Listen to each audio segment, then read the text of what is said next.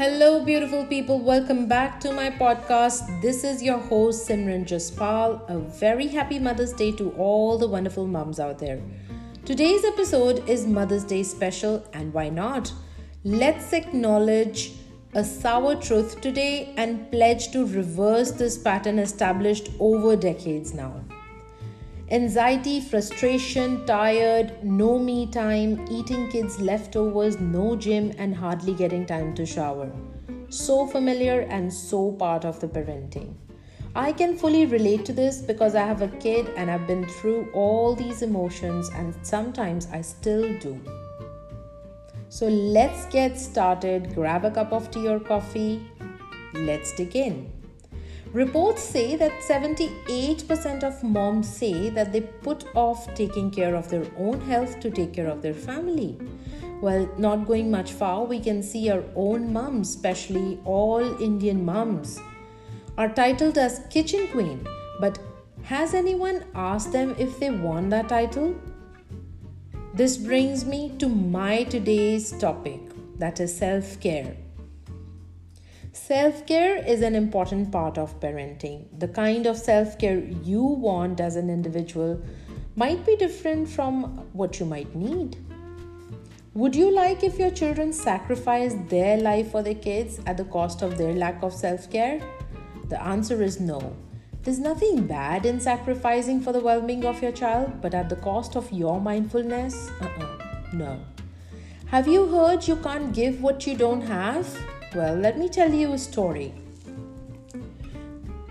Imagine you and your neighbor in your respective gardens, and there are two giant trees, and you both decide to get rid of those trees because they block the beautiful sunlight and you need to do extra work to clean the fallen leaves every day. So, both of you decide to saw down your trees on a Sunday you secretly decide to begin early in the morning so that you're done by the time your neighbor wakes up.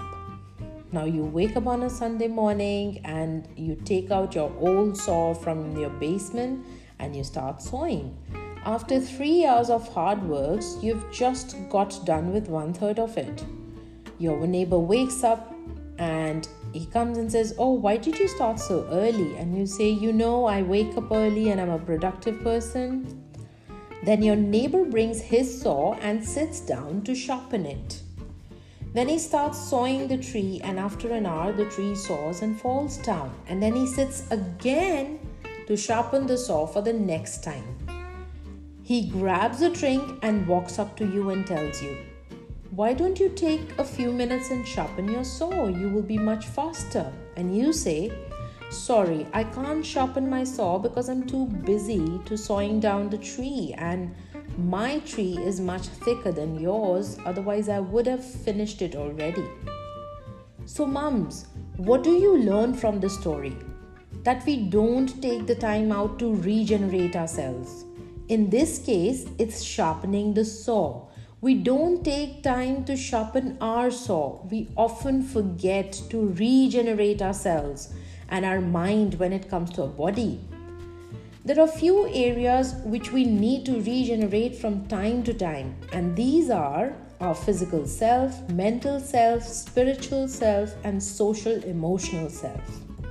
So, mommies, even if you think you are and will give selflessly to your kids, you actually cannot. If you don't have enough energy, enough peace, enough self fulfillment, you cannot possibly give those things to your child. So fill your cup so much that it starts brimming the joy, fulfillment, energy, health, and all the things that you wish for your children. Are you convinced? Well, if you're still unconvinced, listen to this. You model for your children the importance of self care when you give importance to the activities you love to do. So never feel guilty about your pleasure time. Let's get creative figuring out the paramount self care. Also, remember, self care could be different for all of us. What activity gives you happiness might not be on my priority list, or it may be on the lowest level of my list. So think of yourself what you need to feel more energetic and what you need to be more energetic. The number one is you are your priority. Being committed to self care is the most important thing, so get into that mindset. When you start practicing self care, you might slide into the old pattern because you might feel guilty. But remember, self care is not an indulgence, it's a necessity. A tip for you here is you can write it on the piece of paper and stick it around the house and see whenever you're coming or going or just moving around in the house. Number two is get help. If you need, look around. It could be a cook, a full time maid, help from the family members.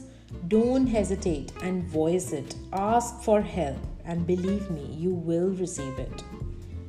Now, getting a maid is another financial issue, but this can be dealt with. A very common trend in foreign countries is play dates, that is, sending your child over to their friend's house once a week and vice versa. And you can use that time for yourself.